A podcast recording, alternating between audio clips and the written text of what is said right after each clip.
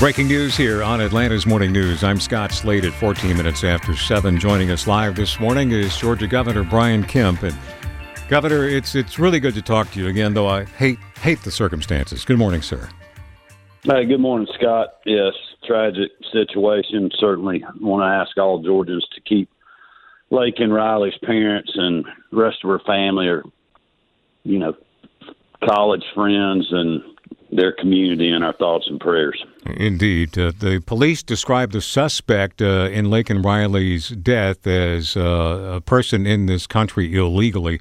And I know you, you've fired off a message uh, to the White House and President Biden. What, what, are you asking the president to do here about uh, keeping this from happening in the future?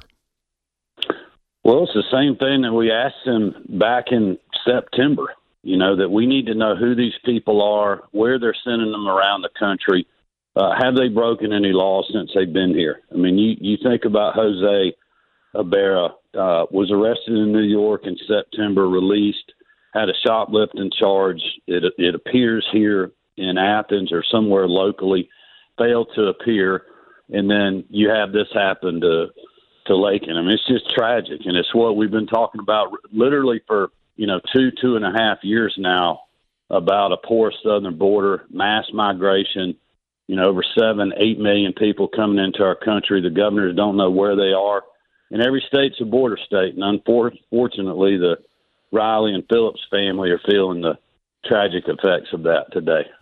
Governor, do you see any role at all for, for state lawmakers strengthening the laws? I know you know Insurance Commissioner John King's a former Doraville police uh, chief, retired National Guard general. He'd like to see the state legislature pass a law denying bond under any circumstance for any illegal immigrant arrested in our state for a violent crime. Is that the kind of thing you would back?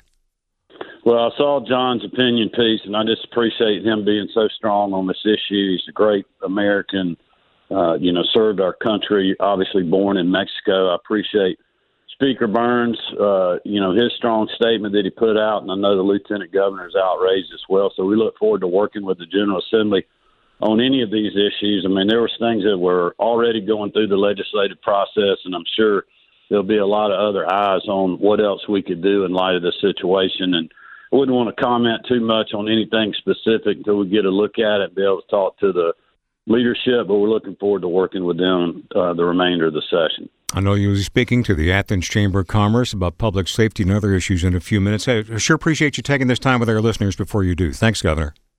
Thanks, Scott. Good to talk to you. It's 716.